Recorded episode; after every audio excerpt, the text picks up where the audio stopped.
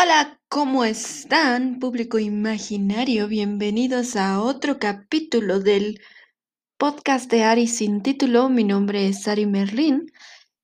Y bueno, este es en realidad el primer podcast que hago en Anchor porque me encontraba antes en SoundCloud. No voy a quitar las cosas de SoundCloud porque si no va a ser muy confuso, pero pues SoundCloud me dijo que me iba a empezar a cobrar. Entonces no me queda otra más que pues nada, empezar a utilizar eh, Anchor, que aparentemente es gratuita y tiene acceso a Spotify. La verdad es que me está pidiendo hacer un montón de cosas, no sé de dónde, no sé por qué, espero que no me cobre. Em, la verdad es que a mí me da igual estar en Spotify, no creo ser suficientemente interesante como para que la banda quiera escucharme en Spotify. Pero lo que sí sé es que voy a estar aquí un semestre entero, así que pues más me vale tener una buena plataforma que me soporte más de 500 megabytes, porque todas las plataformas eh, que había encontrado ah, solamente agarran 500 megabytes. Y pues si yo tengo que hacer tres entradas a la semana, no me va a dar la vida, voy a tener que mudarme de plataforma cada dos semanas, eh, entonces pues no, así no funciona esto. El día de hoy nuestra invitada es la Natasha, a quien podrán ver en la portada del podcast eh, que me exigen hacer y no soy eh, diseñadora gráfica y se me hace una falta de respeto pretender que lo soy, así que no intento hacer nada mamador. La portada es mi gato y el nombre del podcast.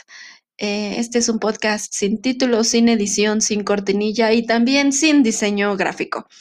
Eh, Natasha está aquí como supervisora de la realización del podcast, que tiene su cara. Eh, cualquier persona diría, una persona no conocedora diría que lo que está haciendo Natasha es estorbar y, y molestar con los cables del micrófono y de los audífonos, pero yo sé, yo sé que Natasha lo que está haciendo es supervisar el correcto uso eh, de sus derechos, ya que ella me ha firmado eh, los derechos de reproducción, digitalización y, y pues otras muchas cosas. No me acuerdo de todos los derechos que me tiene que firmar para eso, eh, pero me dio los derechos de su cara, lo mismo que Carrie Fisher le dio los derechos de su cara a a este güey de Star Wars. ¿Cómo se llama el güey de Star Wars, Natasha? Escuchemos su opinión.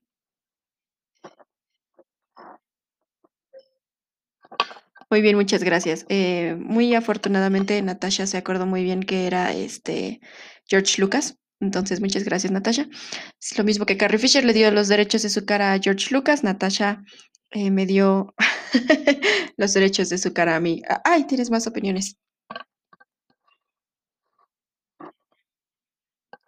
Gracias, gracias. Esto es, yo creo que esta es la mejor entrevista que, que he dado en toda mi carrera de podcastera, sin intenciones de disminuir mi otra entrevista con mi queridísima Arenita Soria, pero pues, híjole, ahí sí le gana la Natasha, ¿no? El tema de hoy, además de la Natasha, es que no tengo ni idea de qué estoy haciendo, pero el tema de hoy es el cariño porque yo tengo mucho amor para dar y yo amo mucho a mis amigas y, a todas las personas que me rodean. Las quiero mucho usualmente, soy, soy muy cercana a tantas personas como puedo y trato de querer tanto como puedo a todas las personas que me sea posible querer. Eh, quiero mucho a Natasha, que es mi segunda entrevistada. Quiero mucho a, a Irene, la adoro con mi vida. Quiero mucho a todas mis amigas, al profesorado, a, Ferialina, hasta la rectora la quiero mucho, caray. Eh, quiero mucho a la gente, quiero mucho a mucha gente y eso a veces es bien complejo porque pues aparentemente no todo el mundo quiere ser querido mucho, ¿no? Eh, no todo el mundo está perfectamente dispuesto a, hacer queride. Y, y lo peor es que a veces le dices a la gente así como de, oye, pero es que yo te quiero mucho y no me tienes que querer a cambio. Eh, no quiero, no quiero nada de ti a cambio. O sea, hay veces en las que sí puedo formar una relación en donde sí digo es importante la reciprocidad. Por ejemplo, si esta fuera una relación romántica o en general afectiva con alguien, pues sí sería como importante para mí decirle así como de, oye, ser recíprocos, recíprocas, probablemente recíprocas, pues es, es lo ideal para mí, ¿no? O sea, mm, vaya, si tú quieres que andemos o si tú quieres que salgamos, entonces sí, pues estaría chido como un poco de reciprocidad. Pero en general, mi querer mucho a todo mundo eh, no, es, eh, no es por nada, o sea, no, no, no, no busco nada a cambio de querer, no quiero, no quiero querer para obtener nada. Y eso es como una parte muy importante para mí, pero eh, existe esta cosa con los prejuicios de de las emociones, en donde expresar las emociones abiertamente, intensamente, eh, fuertemente, en cualquier forma o método, pone incómoda a la gente. Yo me acuerdo cuando una queridísima amiga mía, eh, Vero Méndez, que no creo que escuché este podcast nunca jamás, pero a la que, a la que amo con mi vida entera, cuando a Vero, Vero era la coordinadora de relaciones internacionales de la UVM y, es, y era una persona pues con un montón de gente eh, buscándola constantemente por, pues, para solucionar cosas laborales y tal. Era una mujer con muchas responsabilidades y era responsable de muchas personas, incluyendo personas que que en todo caso podían o debían de haber sido sus iguales. Ella no tenía absolutamente ningún problema con sacrificarse o más que sacrificarse, dar, eh, dar de más en orden de que otras personas pudieran trabajar bien o pudieran tener buenos resultados. Eh, Vero no era la jefa de su oficina y aún así tenía pues responsabilidades de las que su jefa debió haber reclamado en algún punto así de, oye, yo debería de estar haciendo eso, pero pues claramente no lo hizo, ¿no? Y Ibero era una persona con mucho poder, con mucha responsabilidad, con muchas cosas. Y yo me acuerdo cuando su marido enfermó eh, y después, eh, bueno, enfermó y muy rápidamente después falleció. Y me acuerdo cómo Vero me contaba eh, que la gente la rodeaba, es decir, estar parada en un, en un pasillo, eh, gente que antes se te hubiera acercado, te hubiera saludado, te hubiera dicho cosas, eh, la, gente, la gente la rodeaba en orden de no tener que acercarse y hablar con ella porque la profundidad y la intensidad de las emociones en las que estaba existiendo Vero en ese momento era demasiado para estas personas y preferían simplemente simplemente hacer como que no la vieron en orden de evitar, pues, topársela, que es más que la verdad. Y, y yo creo que existe esta noción siempre con, con las, las, las, las, cosas, las emociones que así juzgamos como negativas, aunque yo no creo que tengan tal cosa de, de negativa o positiva. Creo que Creo que creemos que solo pasa con la tristeza. A mí, por ejemplo, yo soy una persona súper chillona y yo lloro de todo. Yo lloro de alegría a cada rato y lloro de emoción y lloro de tristeza y lloro de enojo y lloro yo lloro un chorro, porque en algún momento de mi vida no lloraba en absoluto, no me permitía llorar. Y aún así todavía planeo, todavía cuando no es como de mucha emoción, todavía planeo los momentos en los que voy a llorar como de, uff, necesito llorar, ¿no? O sea, todavía no termino de quitarme este asunto de, de expresa tus emociones, güey, ¿no? O sea, está, está bien, pero eh, en mi intento de quitármelo, en mi intento de arrancarme todo eso desde hace unos años, me hice súper chillona, o sea, lloro un montón. Y la verdad es que tengo que disculparme seguido con la gente como discúlpame, soy muy chillona, pero no me disculpo como de de que yo esté llorando, sino discúlpame por ponerte incómoda, porque yo sé que estás muy incómoda al verme llorar. Yo sé que que el día que lloro a la mitad de la clase, el profesor no me puede volver a verla a los ojos, ¿no? Bueno, que claramente en este momento estamos en la computadora, así que técnicamente nadie me ve a los ojos, pero yo sé que hay una especie de, de repulsión natural en el momento en el que mi primera impresión con alguien es llorar y que es así como de, uy, no, esta persona ya no me va a caer bien o, o ni siquiera quiero averiguar si esta persona me va a caer bien o no estoy dispuesta a saber qué más tiene para otorgarme esta persona porque lo primero que me otorgó fue un vómito entero de un montón de emociones demasiado intensas con las que yo ni siquiera sé cómo cargar. Y es loco porque es como de no tienes que cargar con ellas, o sea, lamento haberte puesto en esta situación, pero no tienes absolutamente ninguna responsabilidad con estas emociones, ¿no? Y es bien intenso y bien interesante expresarle a la gente así como de yo estoy llorando, pero no te preocupes, o sea, yo como dice, como, como dice Gandalf en, en El Hobbit, eh, está lloviendo, señor Bolsón, y seguirá lloviendo hasta que deje de llover, ¿no? O sea, mm, estoy llorando y voy a continuar llorando hasta que deje de llorar. Y no es tuyo para saberlo, ni para responsabilizarte, ni para reaccionar. Es más, si quieres reaccionar, pues a toda madre, y si no quieres reaccionar, pues también chido, porque no te estoy pidiendo nada con mi tristeza. Y no creo que Vero le haya estado pidiendo nada a las otras personas con su duelo, ¿no? Y y aún así las personas se quieren sentir responsables de las emociones con las que una carga eh, en el mundo. Las personas quieren sentir que, que tienen un lugar en la narrativa y a veces hasta es egoísta decirles no. No tienes ningún lugar en mi narrativa. Se me hace súper ojete que cuando se acaba de morir mi marido, eh, no eres para saludarme porque te da miedo que me vaya a poner yo a llorar ahí enfrente de ti o no sé qué. Porque número uno, probablemente no, güey. O sea, a no ser que toquemos temas delicados personales, probablemente no me voy a poner a llorar. Pero número dos, y si lo hiciera, pues tú qué o qué, ¿no? O sea, ¿por qué, ¿por qué habrías de creer que tiene algo que ver contigo o que es tuyo o que, o que es tu lugar hacer algo al respecto, ¿no?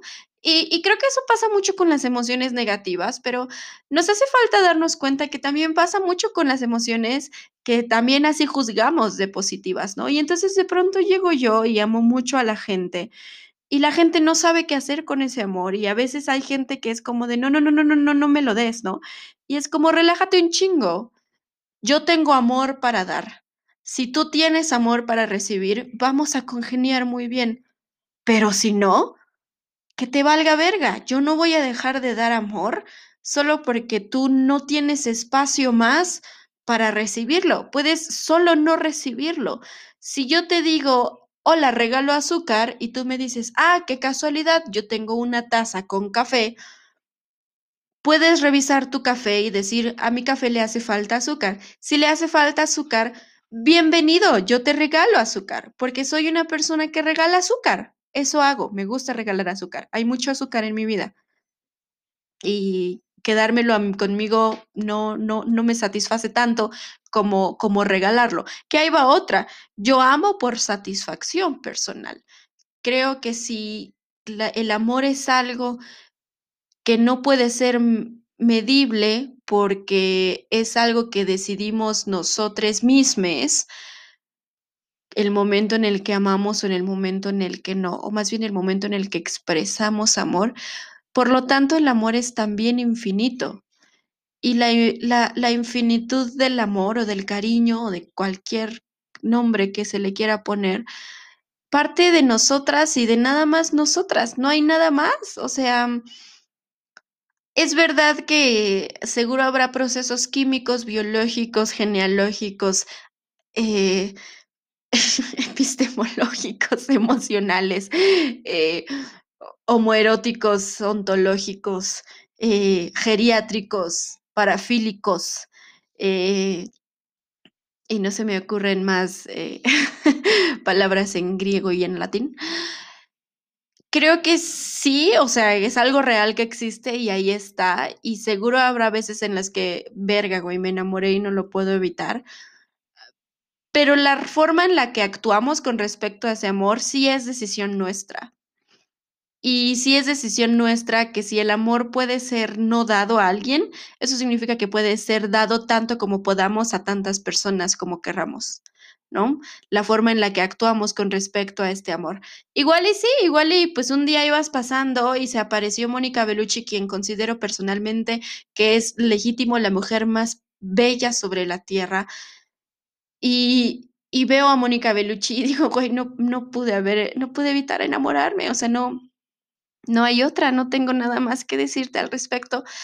Pero mi acción con respecto a ese amor podría estar acompañada de un montón de cosas más con respecto a mi propio contexto o al lugar en donde estamos o a cómo vivo mi vida o, o, o sea, igual y soy una persona súper horrenda y voy y le digo, ¿qué pasó, mamacita? A la Mónica Bellucci o una cosa así.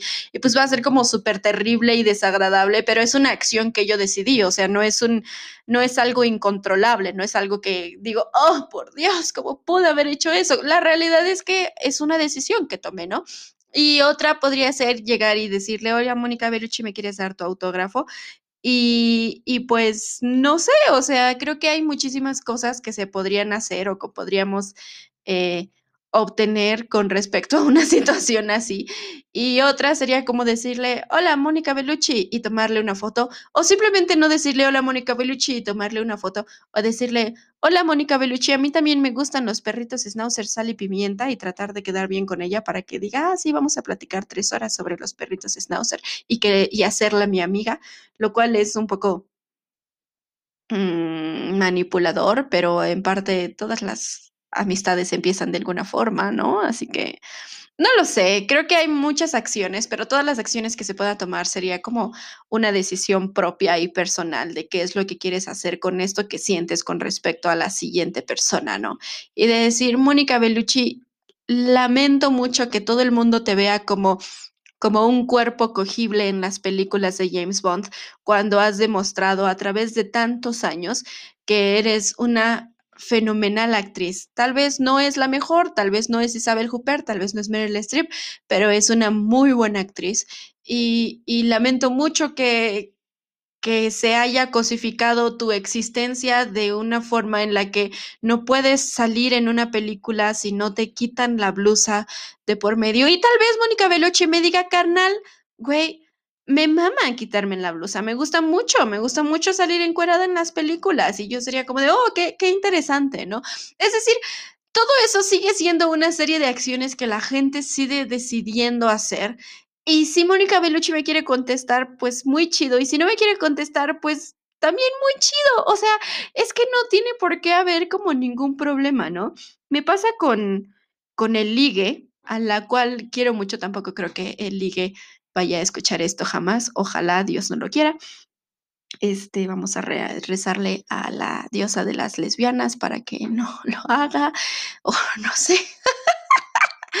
Pero me pasa mucho con el ligue, que de pronto eh, yo le digo al ligue como te quiero y el ligue me contesta así como te quiero, pero el ligue y yo no tenemos como los mismos lenguajes de amor todo el tiempo, a todas horas, y de pronto llega a ser como un poco confuso, así como de, oh cielos, ¿qué, ¿qué está sucediendo aquí?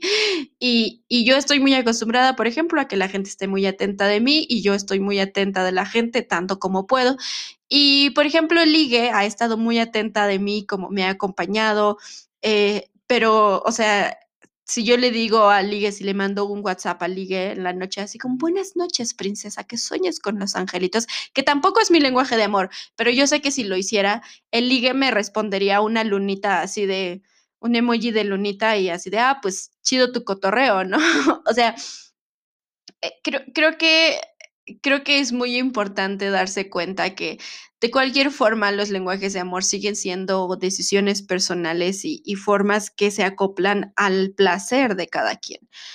Y el placer de cada quien a veces se ve muy irrumpido eh, cuando una llega con toda esta cantidad de emociones para la gente. Eh, yo soy muy abrazadora y muy tocona y, y, trato de hacer tantas amigas como, como me sea posible. Eh, el, el, profesorado del claustro sabe que pues es puro cotorreo conmigo, o sea, todo es como muy, muy chistoso conmigo y hacemos muchas bromas y, jugamos mucho. Gina Carvajal, que es la amo con mi entera existencia, eh, que nos llevamos súper pesado, un, llega un punto en el que la gente cree que es legítimo, nos odiamos, cuando en realidad no nos odiamos, solo nos llevamos muy pesado. Y son como diferentes formas de querer a la gente y la forma en la que me llevo o quiero mucho a una eh, ex profesora no es la misma forma en la que eh, quiero mucho a una de mis amigas o a una de mis compañeras de salón o a una de mis ex compañeras de la prepa. Creo que creo que la gente le oye mucho a las emociones y creo que no se, no se ha detenido.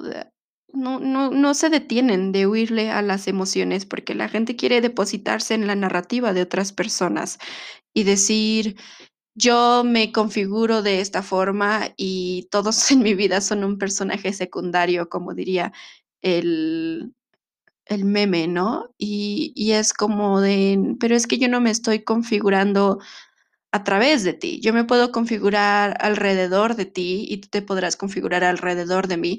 Como por ejemplo, mis amigas tienen que acostumbrarse a que a mí me molesta mucho que me digan bebé, mm, no me gusta. Y entonces tienen que reconfigurar esa partecita conmigo, pero pues yo tengo que reconfigurarme, por ejemplo, con otras amigas, porque de pronto yo me llevo muy pesado con la banda, muy, muy pesado y pues hay amigas a las que no, no les late eso, ¿no? O sea, no, no está chido. Y yo tengo que reconfigurar esa partecita de mí y decir así como de, bueno, a esta persona pues es mejor simplemente no, no, o sea, no llevarme tan pesado o, por ejemplo, no decir una grosería con esta persona o hay personas a las que no les gusta que las abracen y yo abrazo mucho, entonces reconfigurarme y, y, abrazar un poco menos. Y eso es algo en lo que tengo que trabajar todo el tiempo, constantemente, porque la gente no es un personaje secundario de mi vida, pero también me pasa mucho que observo que cuando la gente llega y quiere depositar todas sus emociones eh, en un lugar, siempre están buscando que alguien las reciba como un saco abierto y es como, no, o sea, espero no caer en eso. Yo trato de cuidarme mucho de no caer en eso eh, desde que me di cuenta que era algo que sucedía, pero es algo muy común, ¿no? Y no estoy diciendo que sea malo o que sea bueno, es más bien una de tantas preguntas sin respuesta que me hago y digo, o sea, ¿por qué? ¿Qué, qué es mejor, no? O sea, llegar y depositar y esperar que alguien lo reciba completamente, porque pues ha de estar a toda madre, ¿no? Me parece que es Benedetti el que dijo eso de, eh, uf, me encantaría citar a Benedetti de memoria, pero pues no es el mío, eh, del Benedetti no es, no es lo mío.